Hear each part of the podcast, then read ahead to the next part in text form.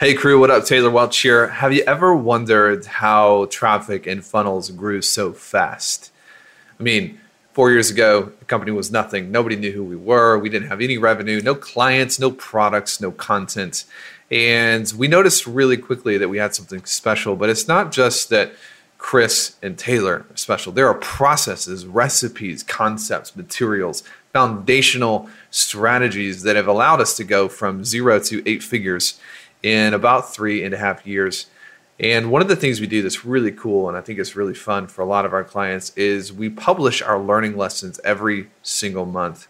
It's about eight to 10 pages. In fact, the most recent one was a little bit longer. We talk about how to hire, how to find people, how to run advertising, our recent marketing tactics, some of our strategies for sales. We cover every element of how to grow a healthy, predictable, successful, and most importantly, growing client business.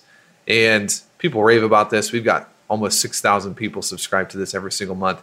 And we'll actually ship it to you, your office, your home, wherever you tell us to ship it to you. And every single month, we include some extra perks to it, sometimes audio content, sometimes some video content. It's one of the best programs that you can be in, I think, in the world if you run a client business. And the best part is it's very, very affordable. We've tried to price this at a level that anybody can be a part of it who needs it and who wants it. So you can check it out at trafficandfunnels.com slash IAM. IAM, basically Insiders Access Monthly. IAM, trafficandfunnels.com slash IAM. We'll send you out the first package as soon as you hop in. And I'm telling you, this is one of the most fantastic ways that you can learn from the mistakes and the growth curves of other people. Check it out. Let us know what you think. Talk soon. You're listening to the smartest guys in marketing, the best show on the planet for client businesses to learn about traffic, funnels, sales, conversions, and marketing coolness. Chris and Taylor are the founders of Traffic and Funnels, a digital marketing consultancy helping you get paid clients from cold traffic daily. Now, here are your hosts, Chris and Taylor. What's up, Tyler Basu here, and I have a very special guest, the man, the myth, the legend, Taylor Welch, co-founder of Traffic and Funnels. Thank you so much for being here, man. It's a pleasure to uh, to speak with you today. Dude, it's a it's a pleasure to be on with you because you are the coolest guy in Canada. Thanks a lot. Do you uh, do you, do you know many Canadians or uh, or most of the people you talk to well, over in America? We had Glenn, who was our media buyer for a while, and he lives in Saskatchewan. Okay. Um, and we could never mail him stuff because it kept getting like eaten by bears and stuff on the right. way to his house. Then Zach Friesen was our video guy, and he lived in Canada for a while. So I just I am one with the Canadians. There, uh, you know, there's a few of us that are doing some pretty cool things, man. I got, I got to say. You got Kawhi Leonard on the Canadian side now, and it's like, you right. know, I got to be a fan. Sounds good, man. Now, um, listen, I gave away, um, I gave away a little bit of your background in the intro I recorded for the uh, for the podcast episode, but I want to hear like in your words because it doesn't seem like you know you don't really have one of those backstories where you were kind of destined or it was very clear that you were on your way to being in business. Like you don't have the whole lemonade stand story or flipping baseball cards or whatever. Um, so tell us about like when and why did you actually decide to get into business? Like what triggered your interest in business in the first place? So i got into marketing because of a woman and she is now my wife lindsay and I was working. So I worked at a church. I did not want to be an entrepreneur. Um, I didn't even know. I didn't know what. I didn't know there was a world called entrepreneurship. It wasn't cool when I was growing up. And uh, but my wife was a hairstylist. She uh, was the sugar mama, and she made more money than I did. And it never really bothered me until we moved to Memphis. And my wife let her business go so she could come with me to Memphis.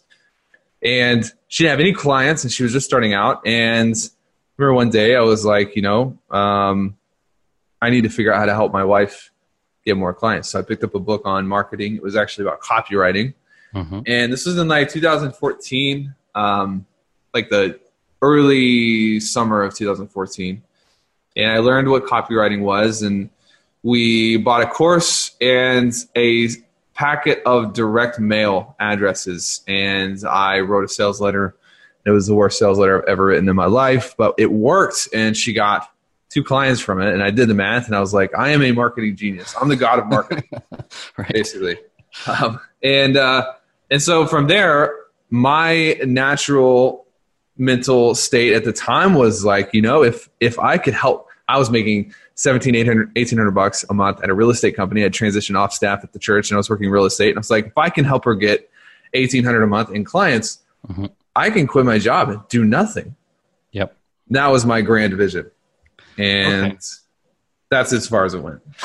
So it didn't. Um, it, there wasn't really the intention of like starting No. a company, building a big No. business. It was more so like, hey, how could I, as a freelancer, get a couple of clients and get out of this job? That was the motivation at the 100%. beginning. Um, and so, just for context, how long did you like? When did you get out of the job? How long did you spend as a freelancer? Uh, bring us up to there, and then, and then we'll cover starting traffic and funnels. Yep. So as soon as I helped her get her clients, we kept doing that. And then uh, I just randomly connected with a buddy of mine in a group and I wrote some copy for him. Okay. And it worked. And then I started trying to get my own clients. This is like the summer of 2014 into like August 2014. I went six months trying to get more clients. I couldn't get any more clients. And I w- it wasn't even working for Lindsay either. So we kind of backslid a little bit from there. And in November or December, I picked up a really big client, picked up another big client in February, replaced my income, quit my job in 2015. Okay. And my goal when I quit my job was I wanted to get to six figures in 2015, which is Per per year. Yep. Okay. $300 a month. And when we got to June, I did over $30,000 in copywriting fees in June. Okay. And we started Traffic and Funnels in late September 2015. And in January 2015, we did over six figures that month. Very cool. Okay. And what was um what was the actual offer as a freelancer? Like just tell us a little bit about how you packaged yourself and priced yourself to be able to get to that th- uh, the 30k a month, let's say. Yeah, so I was so fortunate because you probably know these names now, but guys like Kevin Rogers and Ryan Levesque and uh, all of these guys who were who were kind of successful and big deal gurus at the time. I, I approached those guys and I was like, I'll do whatever you need for free, and they saw potential in me, and um, they helped me develop who I was going after and who I was targeting. So my freelance offer that built me to that 30K month in June was I was writing copy for Infusionsoft users, Mhm. and I was also orchestrating and configuring the funnels. So I was doing both, and I got certified with Infusionsoft, and uh, there were there were all these sorts of things that happened, and I was like, maybe this won't work, maybe this will work, maybe I'll be an Infusionsoft guy if I can't figure out how to get the copywriting to work. If, if Infusionsoft doesn't work, I'll just be a copywriter. And they all kind of mixed together to where I was able to offer uh, a, a targeted service to a very specific group of people. And I was the Infusionsoft copywriter. Like that's how I branded myself. I was only working with people in Infusionsoft. Got it. Okay. And so for for for all intents and purposes because your original goal was hey, replace replace what I make in my day job and work for myself. You accomplish that relatively quickly, you know, shortly after leaving after setting that intention, it didn't take a ton of time. Didn't take several years, for example, to get there. Um, what drove you to grow beyond that, start a company, and just and, and instead of staying in that kind of you know freelancer kind of lifestyle? Yeah. I think it's two things. And first of all, it seems like it feels like it happened really quick. hmm the if you look back at my life, the the what's real is looking at it like I was I never knew what an entrepreneur was, but I was kind of born and built and groomed for it my whole life. My dad is probably one of the biggest influences in my life. He was a VP of sales for Allstate, massive company. I remember him forcing me to go to John Maxwell seminars when I was like 11. I'm like, Okay. This is not what an 11 year old wants to do. Sit in a stadium, like hearing old guys talk about corporate leadership. this is the worst idea ever. But he told me I could get Chick fil A if I went. And I just have all these memories of like, as a kid, and like none of it made any sense. And then it's, it, was, it was almost like pouring gasoline on, on like a small fire when, Okay. when I had my first real big month it Mhm. was like oh the game the game the game the game the game this is what the whole life has been about like the game this is what Lencioni was talking about when I was 11 and John Maxwell talked about when I was 12 is like how to become a, a person of growth and how to have how to be growing in every area of your life and win in every area of your life. And, and it just kind of caught wind when I figured out that I can use all of these things that my dad had instilled in me and the pain that I had gone through in different areas. I could use all of that to not only change people's lives, but make a, a, a lot of money. And so I think I got addicted to the game and the money was like, cool. Uh, interesting story is like when I had that $30,000 a month, I was like really depressed for like four days I wanted to give all the money back. I felt really guilty for making that much money. Weird stuff, dude. It was like nobody okay. talks about, but I was like, thirty thousand in a month. Like my goal was six figures. Like, what am I going to do? And like, why am I doing this? And, like, we're rich. Like, babe, we're freaking rich. I remember we went to Red Lobster and we celebrated, and it's just like this weird feeling. But then I just was like, what if I can do it again? Right. And it was less about the money and it all of a sudden it became about like, well, if I can do 30K knowing what I know now, what could I do when I know more? It was a game, you know? Right, right. I think the, the game became you just like pushing yourself to see what's possible and not stopping at any at any given level. Um, now, I want to unpack the the actual stages of growth of traffic and funnels because it's a very impressive growth rate. I want to unpack what you were focused on, what challenges you were dealing with at each stage. But, but for context, tell us um, since you've started you and, and your and, and, your co-founder chris have started traffic and funnels that was beginning of uh, 2015 correct so it's that was september september of 2015 got it so we'll hit four years in september this year. Got it. Okay. Um, tell us for context how much it has grown. Uh, like whatever you're willing to share if you can share current revenue numbers number of employees number of clients you've helped number of offers. Geez um, we probably have 30 to 40 employees. Okay. Um, we average 1.2 ish a month in revenue just for tf okay um, sales mentor real estate those are separate we're probably we're probably batting around a million and a half right now on monthly okay. receipts. Um, and that's I, from all all because it's so there's more than one company at this point. There's like yep. Okay, so how many companies in total are you overseeing and a part of? Four. Four. Okay. Four total. Yep. And then number um, of number of clients helped over the years. If you include like customers and everything, mm-hmm. over ten thousand just clients like one on one and like you know working together personally probably 1200 got it something like that but things are crazy i saw your post and some of the questions which are awesome but dude we're we're in a place that i never thought we'd be at where it's like we don't make decisions on money anymore we, we're kind of making decisions based on how how many people do we think we could we could get into the movement? Like, how many people yeah. do we think we could rally together? Um, and we'll, we'll invest a lot of money. There, there are pieces of our business that are not profitable just because it's like an impact, it's a mouthpiece. And then there are pieces of our business that are extremely profitable. Mm-hmm. Uh, this kind of all mixes together. We're doing the real estate thing now. I just signed purchase contracts for almost a million dollars in real estate this week. We're at eight hundred and twenty-two thousand dollars in real estate. I know you're in real estate game too, so we're just growing, trying to get, trying to do things the right way. You know. Cool. Cool, man. No, that's good stuff. So for somebody who's like, you know, sees that growth rate, and if we could like divide that up into stages, because especially for those that are early in the game, trying to go from freelancer to business owner, they're just starting to like actually build teams and and go beyond just you know working with a small handful of people. Um, there's stages to that growth, and there's different challenges that come with each of those stages. So if you could like define those stages, what would you consider to be the first stage that you guys went through? Like from zero to, to what number in revenue? And what, what was the like the main thing you were focused on during that stage? Yeah, zero to seven figures is the easiest. It's the beginning. It's the it's the place where you have to figure out what value you offer people in exchange for money.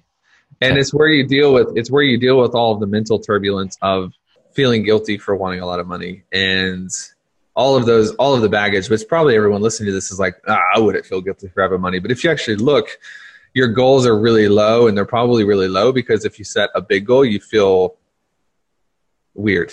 Mm-hmm. And that's that's mental. That's all the mental game. You have to figure out your value. You have to figure out how you sell it. And that took us. You know, Chris had been a marketer for like six years before we connected. Um, he built big names. He was involved in Porterfield launches and uh, Todd Herman launches, and like he was very well thought of and respected in the marketing world. Mm-hmm. And then I was this new, like, up and comer, crazy, spastic, uh, move really quickly, very talented, but yet unrefined. And then when we connected, we I feel like we sped through the zero to seven figures quickly because we had the experience and we found mentors. We had one really good mentor that really helped us get past seven figures in like really record time. Okay, and so so seven figures per year that works out to about a little over eighty thousand per revenue per uh, per month. Um, what were the primary skill sets that you and Chris leaned on that got you to the eighty thousand per month revenue? Having a good offer and sales, and then finding the right people. But you don't need that much people, that many people. This right. eighty three thousand dollars is ten clients at eighty three hundred. Yep. And you just work up the spectrum. So you don't need that much people, but fixing sales and getting the offer good paramount. Okay, awesome. So the so these are kind of like the foundations, right? Good offer, yeah. Good sales process, and a little bit of volume. You didn't need a whole lot of like call volume with potential clients to get your eight or ten clients a month.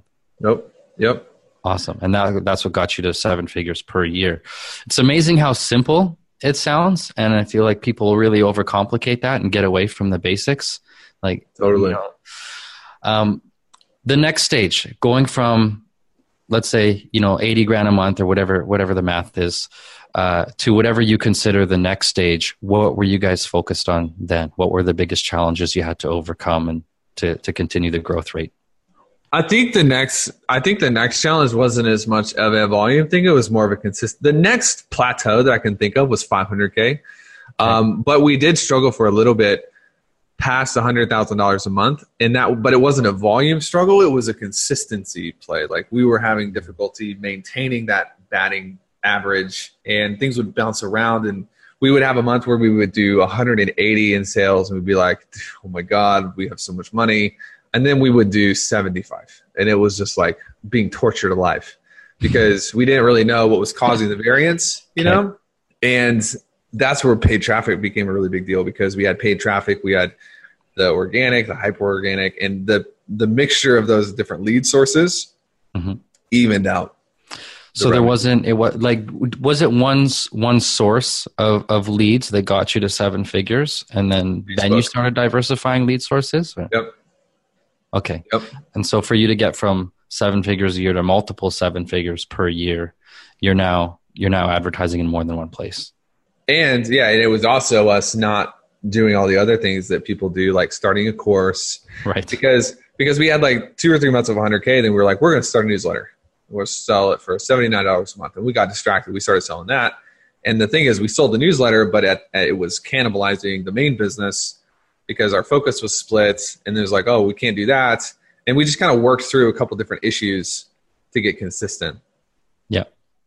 And then as soon as we kind of got consistency, minimum was 400 grand a month and we were typically over 500 this was the most difficult barrier to get past because we got caught at like half a million dollars a month because then it becomes about team and we don't know anything about building a team got it okay so to get from that stage of going from half a million a month to cracking a million a month there was a huge focus on growing the team during that stage yeah like getting from getting from half a million dollars a month to like 550000 a month was like big big okay. chasm. Yeah, because everything was starting. You think about, uh, you know, the program is 10k, and you have a back end, which mm-hmm. is the typical like high ticket models, front end, back end, and dude, you're you're talking about 30 clients in a month. How do you mm-hmm. get all those people results when it's just you? And then mm-hmm. things are breaking, clients are refunding, and dude, it's just you're, you're you'll get ripped apart if you don't have people on on the team who can help you grow. Yeah, yeah, for sure. So, how, how do you remember uh, roughly how big your team was getting to 500k per month? Like four. Wow. Okay. Very yeah. interesting. And then to go from 500 to where you are now, that's where the the the the the much faster growth in team size has been necessary to make that happen. Yes. What have you learned about growing and managing teams? What's what are some of the things you, you've learned to do right, and um, were there any people you leaned on to help learn learn that stuff? Um, what we should have, but we kind of learned by doing everything wrong. I hate Okay. to say. no, no, that's a fair point. What I respect about you though is um, like you don't do everything right, but the things that you do wrong, you get through them very quickly. Like, yes. It's very, very, very fast. Like a month would go by, and the amount of lessons that Taylor has learned, if you stack that against somebody else whose month just went by, they may have a, a much smaller list of lessons learned. Does Yeah, that make sense? I don't. I don't. Yeah, I don't think it's because it's it. The only difference there that I feel like is is why that is is because we're honest and we're self aware, and I think a lot of people will make a mistake in a month and then they'll they will not sit down and have truthful conversations with themselves. So then when you miss that honesty piece, what happens is, you know, I may make all of the mistakes in the book in the month of June, but I won't repeat any of them in July Yeah, that's awesome. because they're documented. Whereas somebody else makes all the mistakes in the book in June, and then they go on vacation and they don't ever sit down and think about what they screwed up, Mhm. and then they repeat seventy percent of those mistakes in July, then fifty percent of those mistakes in August. Then before you know it, it's just like, man, you're losing team members. Nobody respects you. It's like you, you don't have the ability to learn. Your self awareness is low. That's really what hurts people. Mhm. Not mis- making mistakes isn't bad. Making the same mistakes over and over because you're not actually processing and learning from your mistakes. John Maxwell says good management of bad behaviors equals growth, or good management of a bad situation equals growth. And m- most of the people have bad manage. They have bad management. They don't. They don't take time to manage what they're learning. I think that's a big key. Hmm. Okay, no, that, that makes a lot of sense. Would you say that you're um, like a very data driven guy? Like, is there is there much ego in your decision making, or are you like, let's look at the numbers and face the truth kind of a person? Now there's hardly any ego in my decision making. When we want to talk about 2018 or 2017, there was a lot. I used to get a kick out of seeing you respond to uh, haters on your ads. Yeah, Like, I, I could literally not, like instead of watching Netflix, I'd go spend an hour and look at the comments on your ads, and I could. I, I respected you because you're super sharp, and I, I saw the intelligence, but I also got a kick out of seeing how you handled some of the uh, some of the hate that came your way as as you reached a lot more people with your marketing. There's nothing wrong with that except for Chris one time sat me down and was like, "Do you realize that you are producing over seven thousand dollars an hour?" Yeah. So like, why spend your time on that? What? Are you, yeah, he was like, "What are you doing? Like, you're not making us any money there." And I was like, "Yeah, you're right. Sorry." Yeah, yeah, cool, cool. So uh, wh- when um, the more the, the one of the, the more recent milestones, it was a couple months back or in, in 2019 that you guys had passed a million a month. What um, what do you think allowed you to get there? Uh, and when you got when you hit that, what it, what did you have in place, like in terms of focus, uh, maybe number of offers? Just kind of break down the mechanics uh, and the components of your business that when it reached seven figures per month in revenue.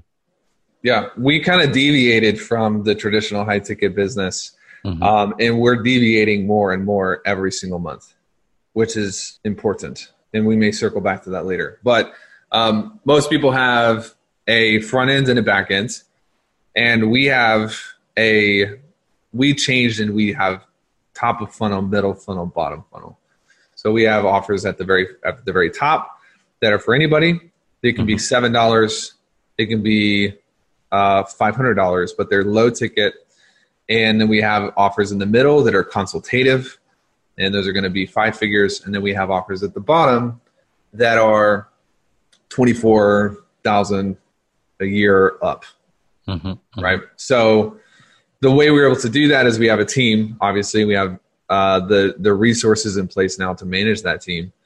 And I don't think that this is something that everybody should take on on right now because um, you have to figure out as an entrepreneur like what your single greatest contribution is to the company and mine is product creation and content and consulting and being with clients and chris's tends to be strategy and people and higher level more sophisticated things in january we started this new model and we started hiring a bunch of people and january was decent february was good march was better april was better and last month was a record month. We did several 1000 mm-hmm. customers.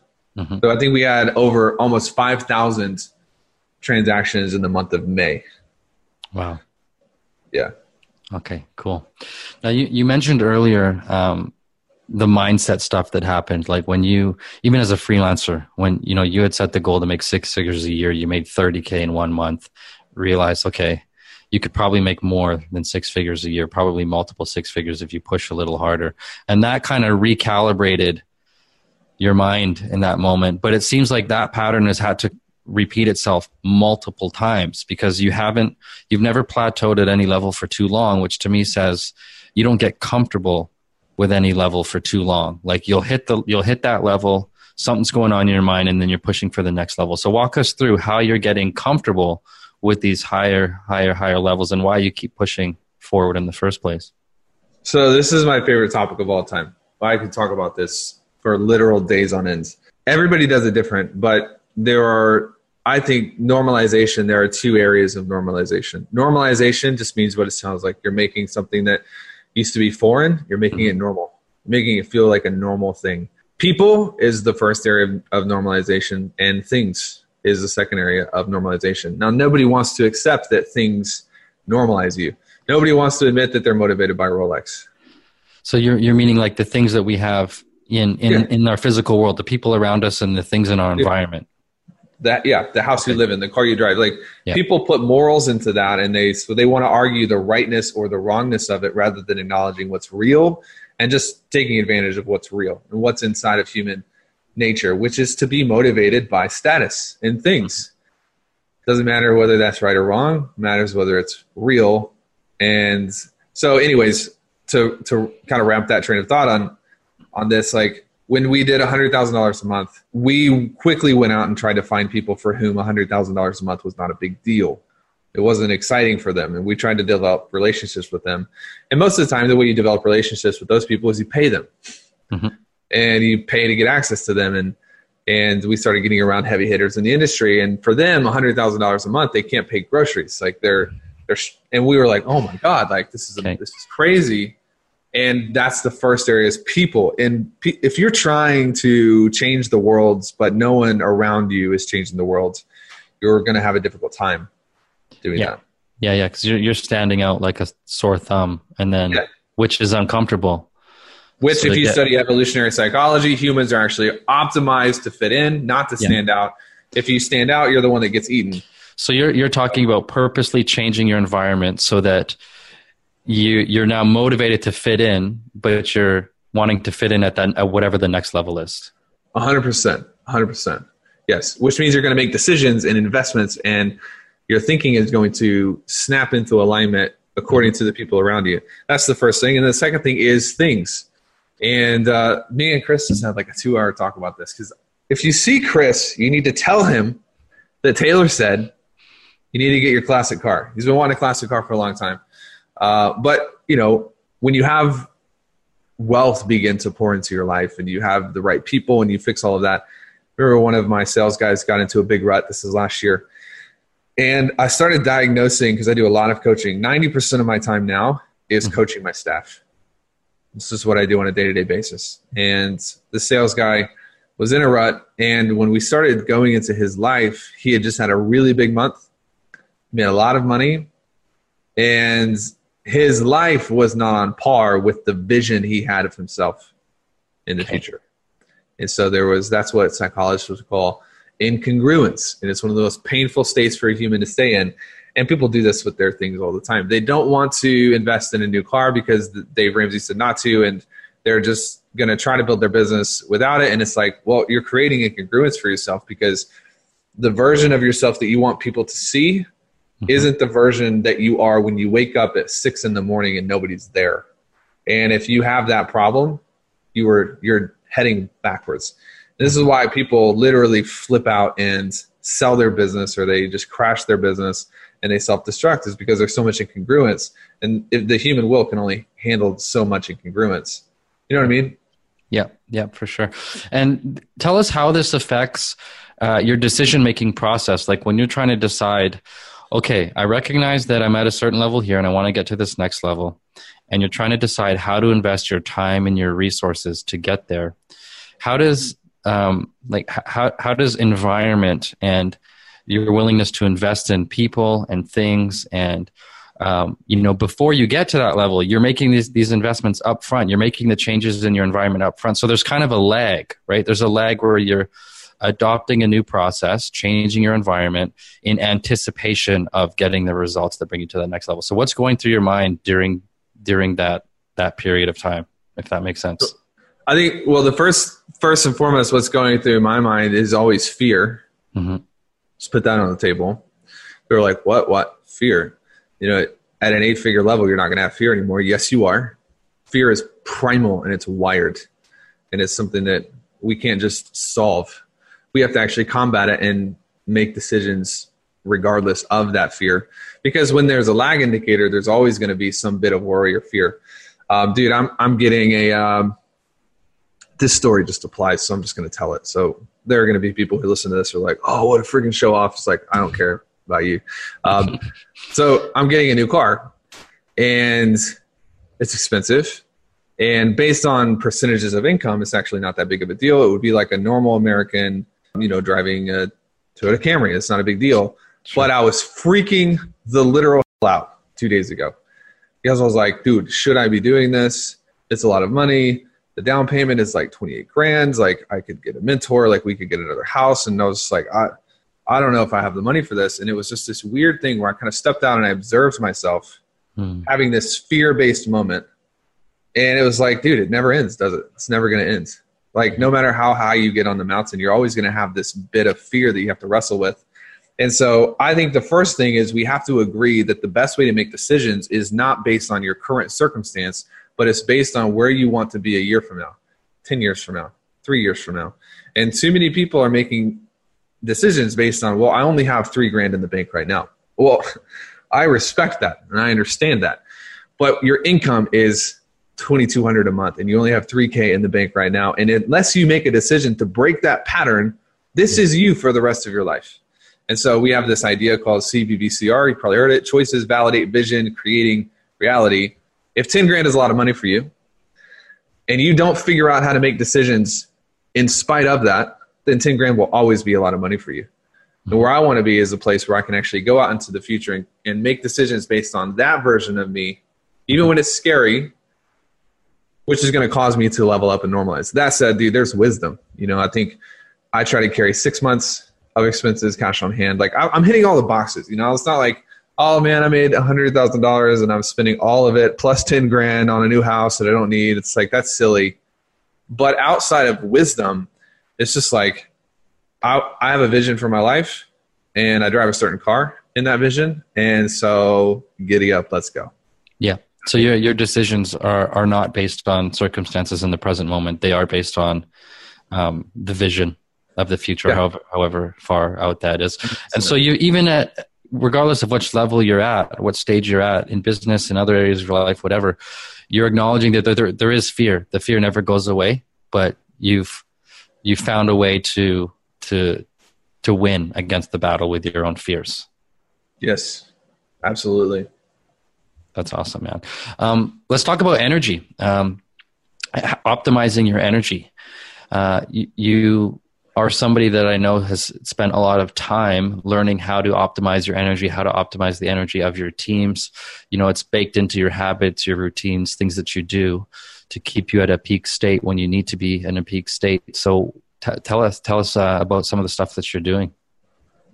Um, I actually spend a. I mean, there's obviously energy that comes from biology, um, which we can talk about that. And then there's a substantial amount of energy that comes from psychology as well. And so, uh, from a psychological standpoint, um, vision is like the best driver of energy you'll ever find. Vision, vision, and impact are really the two two heavyweights mm-hmm. there. Because if you know you you find a mom who is responsible for her children, and her children are uh, drowning in a lake and she's exhausted, it don't doesn't matter. Like the impact that she's going to have on her children is outweighs whatever she's feeling. So it's kind of a, a extreme example, but the same principle applies where it's like my necessity is very high because my impact meter is pretty high. And so that tends to drive me. Whereas other people, they're just focused on themselves and their security, their safety. You're not going to have a whole lot of energy uh, if that's the if you are the main central unit occupying your goals. Yep. Well, and, and and this is why I know you have a beef with the term lifestyle entrepreneur, because that kind of implies that my reason for being in business is to pay for my lifestyle, and that's kind of where my goals end. You know, once I'm I, I'm taking care of me, I'm good. Which, in a way, maybe it's something to be proud of, but it also can be perceived as a selfish as a selfish motivation if all you care about is you know taking care of yourself. Um, but it does seem like it's a phase or at least a stage that people go through. Because i've asked every guest that i've had on this podcast i've asked them how did your definition of success change over time? And they all said i've recognized this pattern in all of them that there was a stage where they were motivated just to take care of themselves and their family make sure that their expenses were covered check that box and then the shift to being motivated by impacting others and reaching way more people came into play. Kind of like the whole you know maslow's hierarchy of needs type of thing. So would you say that that's true for you? Like from from day one of being a freelancer being not being self-employed were you motivated Dude, by impact in the beginning? Let me ask you let me ask you a question. Sure. Was there a point in your life as a human mm-hmm. where you didn't wear any clothes? Yeah. I guess as a, you're wearing, as a baby yeah, but you're wearing clothes now. Why? Uh, I get because I'd probably get in trouble if I didn't. here's here's the beautiful analogy: is everybody starts at a certain place where certain things are acceptable, sure. and when you're struggling, you you have a responsibility to to your family to provide their security and to provide your own safety and lifestyle and all those things. But the mistake is not that I am motivated by self uh, incentivization. That's not the mistake. The mistake is to stay there in a place where you are exclusively focused by your own lifestyle. And when people do that, they rob themselves. It becomes arbitrage at that point. I'm going to take a little from you, hmm. give you a little bit, and call it service. But the main point of my life is me. And as a child, uh, children aren't looked down upon for not having clothes, but adults are because it's not a mistake to be in that phase. It is absolutely a mistake to stay there. That's my opinion on it. Mm, okay, that's a great that's a great uh, analogy. Um, the second part of energy. Okay, we've touched on psychological energy. Let's talk about um, biology. Like, what are some of the things you're doing? Some of the hacks, whatever you want to call it, to optimize yeah. your your physical energy. Best of all time is sleep. So I got an Oura ring, and uh, I got an Oura ring before they were cool. By the way, my buddy told me about Oura like two and a half years ago now everybody has them, uh, but they're amazing. They're like the coolest devices. Do you have one? No, no, I don't. Yeah. So they track your sleep. They're going to track your HRV and just keeping your sleep healthy and all those things. Um, and then also uh, biologically making sure that you have enough water. Um, if you go through my offices, there's eight closers over there, and they've all got like jugs of water on their desks. They're just chugging it all day. It keeps you hydrated and healthy. It keeps your brain working. Exercise, um, and then understanding for me patterns mm-hmm. in my own energy. And there's food and all of those things as well. Um, but for me, everyone has cycles. This is where my self awareness has served me a lot. That people, it, this is where my self awareness has served me in a way that wouldn't make sense. Is I know that once a week for the past however many years, I wake up at least one time, and I every day I wake up and I'm not in a good mood. First of all, so I wish I was one of those cool cats who just like sprung out of bed and was like happy as a lark, but I'm not. I'm like, okay, I hate my alarm clock right now. Like that's me at 4:30 in the morning. But I noticed that once a week there was a day that I wasn't actually recovering from that. And I have cycles, and everyone has cycles. Typically, here's what you know the things that refresh you, when they stop refreshing you, that means you're at the end of a cycle. Pay attention to that. And so, if, when you're stressed out and you're tired, mm-hmm. and you're like, I'm just going to go to bed and get a good night's rest, at the beginning of a cycle, that works, but at the end of a cycle, it doesn't work. You wake up and you carry it with you the next day. Or when you're like, man, I'm going to go bowling or go out and drink with friends or whatever it is that you do that tends to give you a reprieve, you know you're at the end of a cycle when those things no longer work. and my it, my cycle is like six weeks, pretty much on the dot. Like it doesn't matter how much sleep I get. It doesn't matter uh, how many how many books I read. I'm just like kind of generally pissed off. And mm-hmm. so I've kind of learned to manage that and put in breaks and put in vacations and different things like that. And then every week there's kind of a, a lag as well in my energy. These are called lag days. I think we've taught on this before inside of TF, where once a week, myself, all of my team, we will forsake our routines. We will sleep until we want to wake up. And we'll have a Jeff Bezos style morning, which, if you know Jeff Bezos' preferred morning, he just meanders around, reads the news, does whatever he wants, and then mm-hmm. gets into work. And so that was probably a lot of information dumped on you, but like patterns. Okay, no, that, that's good stuff. And and in terms of the the that one day a week that you're doing that, so you're basically anticipating that your energy might be off at this point of the week, and just building into your routine some room to do whatever you want, like take the pressure take the pressure off. Hundred percent. And it could be it could be a Thursday, it could be a Tuesday. Maybe I have a sprint of eight days or four days or whatever. But yeah. what I'm doing is I'm saying no, it's going to be on a Wednesday. And it might have been on a Thursday, but I'm actually going to make it on a Wednesday. I'm going to rest in the morning and recover from it. That way I have control over it. And it's not random. It doesn't sneak up on me, you know? Yeah. Okay. That makes sense. Um, we've touched on this a little bit. Um, we've, uh, we've talked about fear, but I am curious at this particular stage in your life, are there any, are there any fears that, um, that weren't there before that are there now? I'm kind of, yeah, I think I'm a, there are times when I wake up and I'm still there are still fears sometimes that it's like, you know, is this going to end? Mm-hmm. Is this going to last forever? Like, we, I know that this is unfounded. It's an unfounded fear, but it's like we're at this place. We're making more money than we've ever made in our life. People love us, and we're making this impact. But is this real? You know what I mean? Mm-hmm and I think there's a lot of like, there's probably a lot of people out there who won't admit it, who are like quote internet marketers and stuff, and they're like doing really well, and they're posting, you know, all of their on the internet, and they probably struggle with the same thing. But for for me, it's like I have to acknowledge those fears and deal with them, and journal about them, and process them through. And okay. usually, I come to this this place where I'm like, this is a silly thing to fear, you know, it's like stupid, okay. and I can move on. Yeah.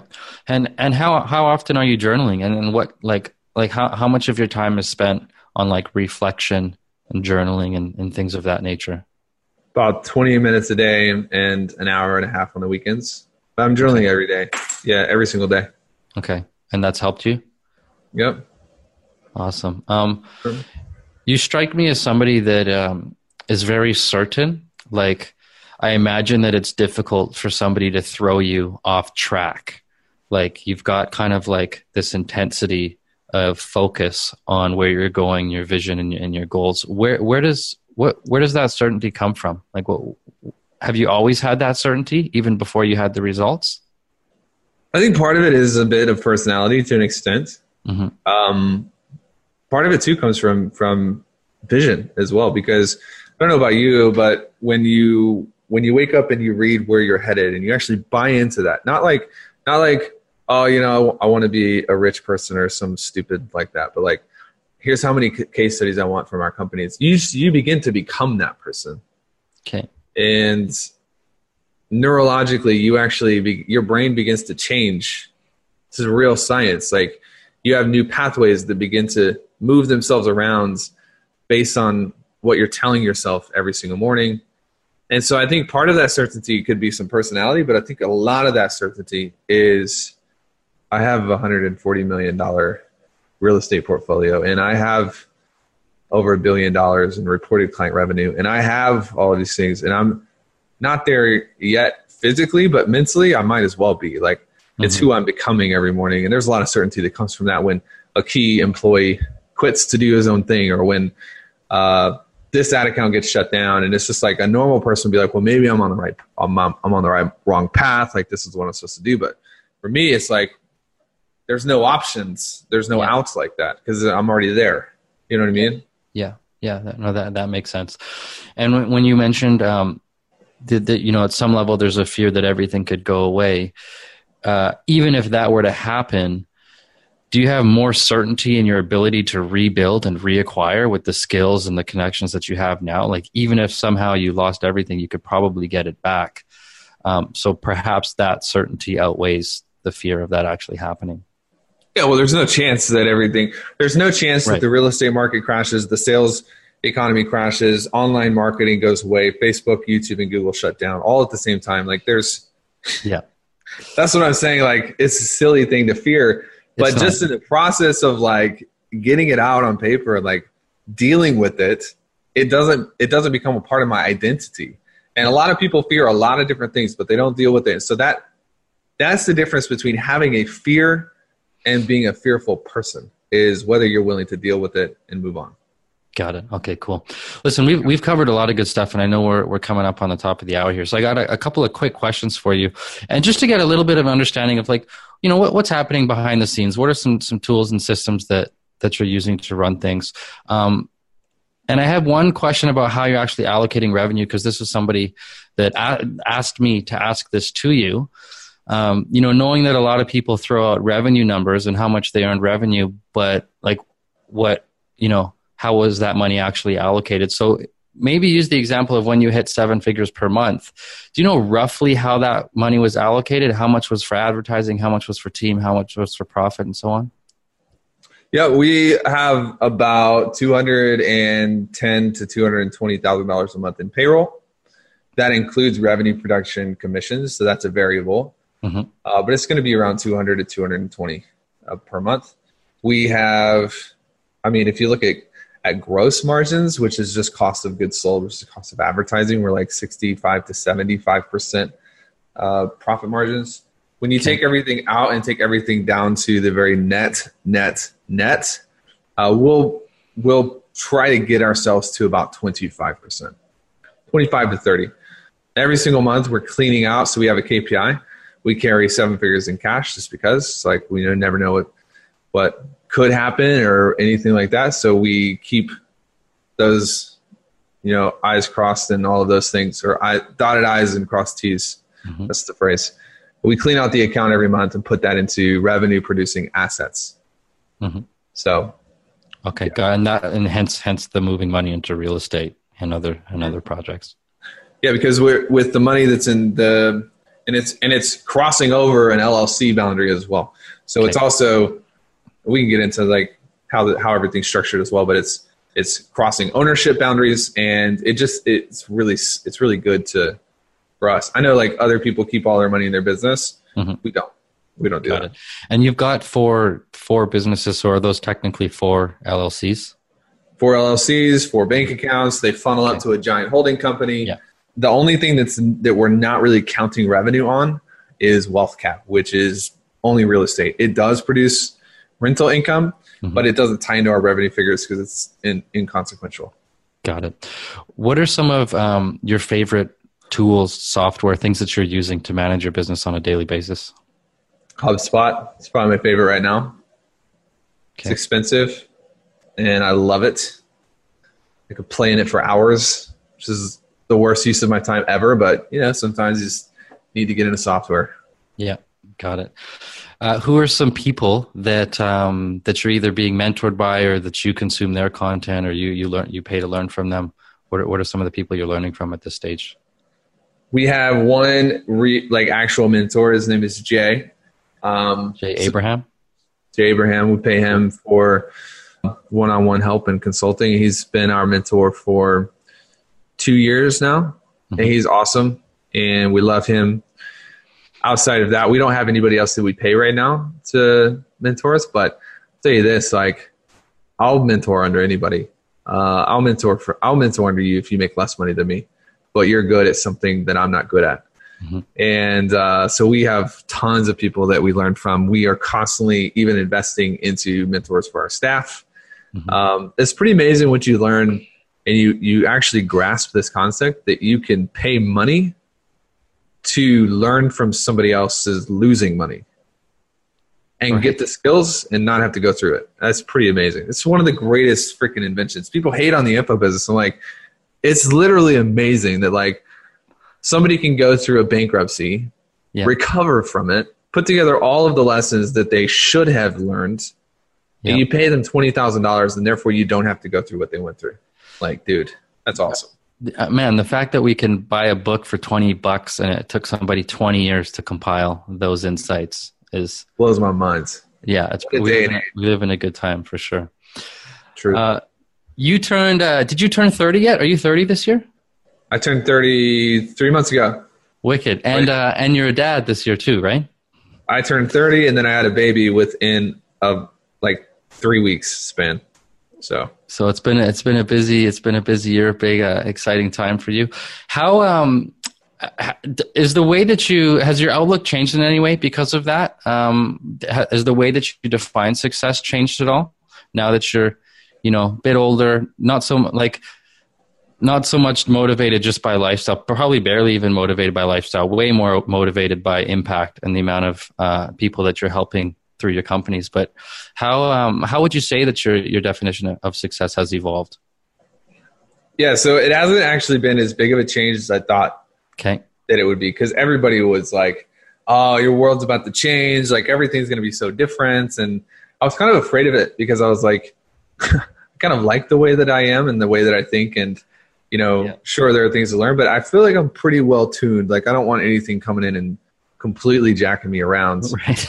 um, so it was a fear thing, but dude, it, it's been great because I feel like my reasons have increased. My reasons for pushing have gotten better, Mhm. or at least they've gotten less centered on me. And um, you know, my my baby girl, her name is Kate. She turned nine weeks this morning, and she's amazing.